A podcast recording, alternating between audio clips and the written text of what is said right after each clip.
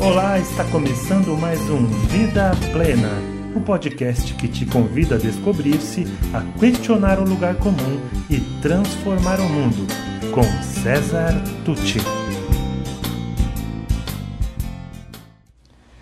O que são forças de caráter? Qual a sua importância em nossas vidas?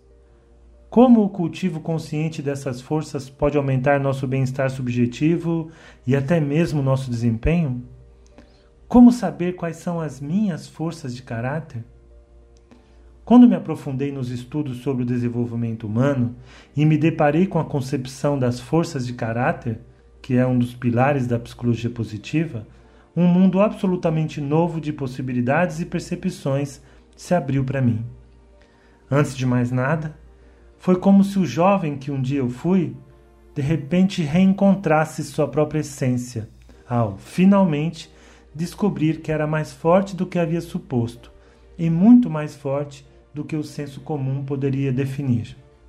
Saber que bom humor, amor ao aprendizado e humildade, por exemplo, são forças de caráter foi muito libertador e, por que não dizer, empoderador, conferindo-me um acréscimo de autoestima importante.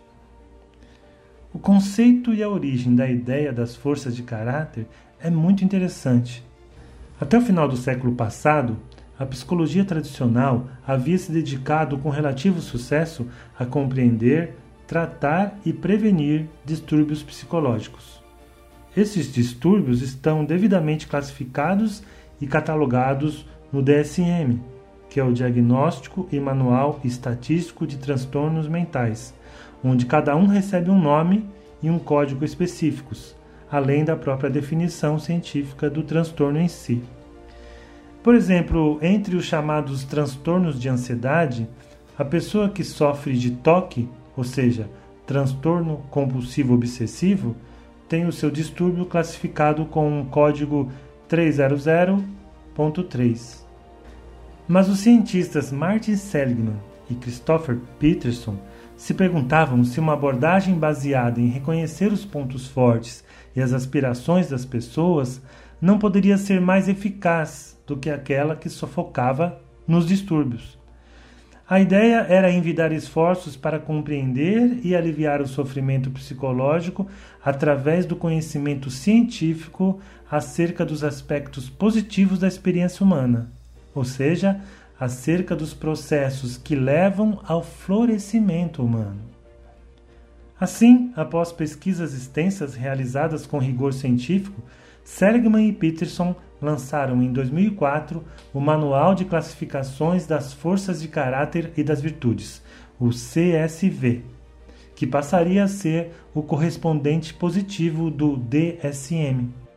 O trabalho de classificação dessas forças contou com a colaboração de mais 55 acadêmicos e foi baseada em uma, em uma estrutura geral de virtudes morais sugerida por profundas pesquisas históricas e transculturais.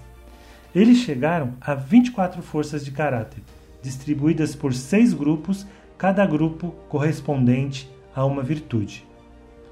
As virtudes são sabedoria, coragem, humanidade, justiça, temperança e transcendência.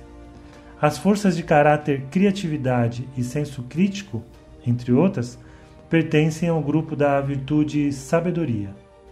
Como exemplo de força de caráter do grupo da coragem, temos a integridade. Uma das forças da virtude do grupo da humanidade é a empatia. No grupo da justiça, temos a imparcialidade entre as forças. No da temperança, temos o perdão. Você sabia que o perdão é uma força de caráter? E na transcendência, para citar apenas um exemplo, temos a gratidão.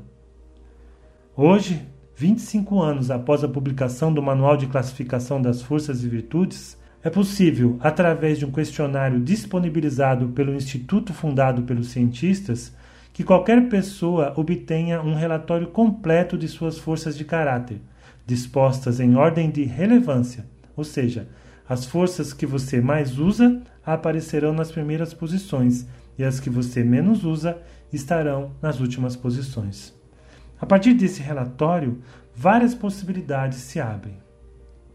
Cada indivíduo tem uma composição própria de suas principais virtudes ou forças pessoais. Identificar e trabalhar suas forças, empregando-as no dia a dia, fará que ele ou ela seja mais eficaz, mais feliz, aumentando seu bem-estar subjetivo.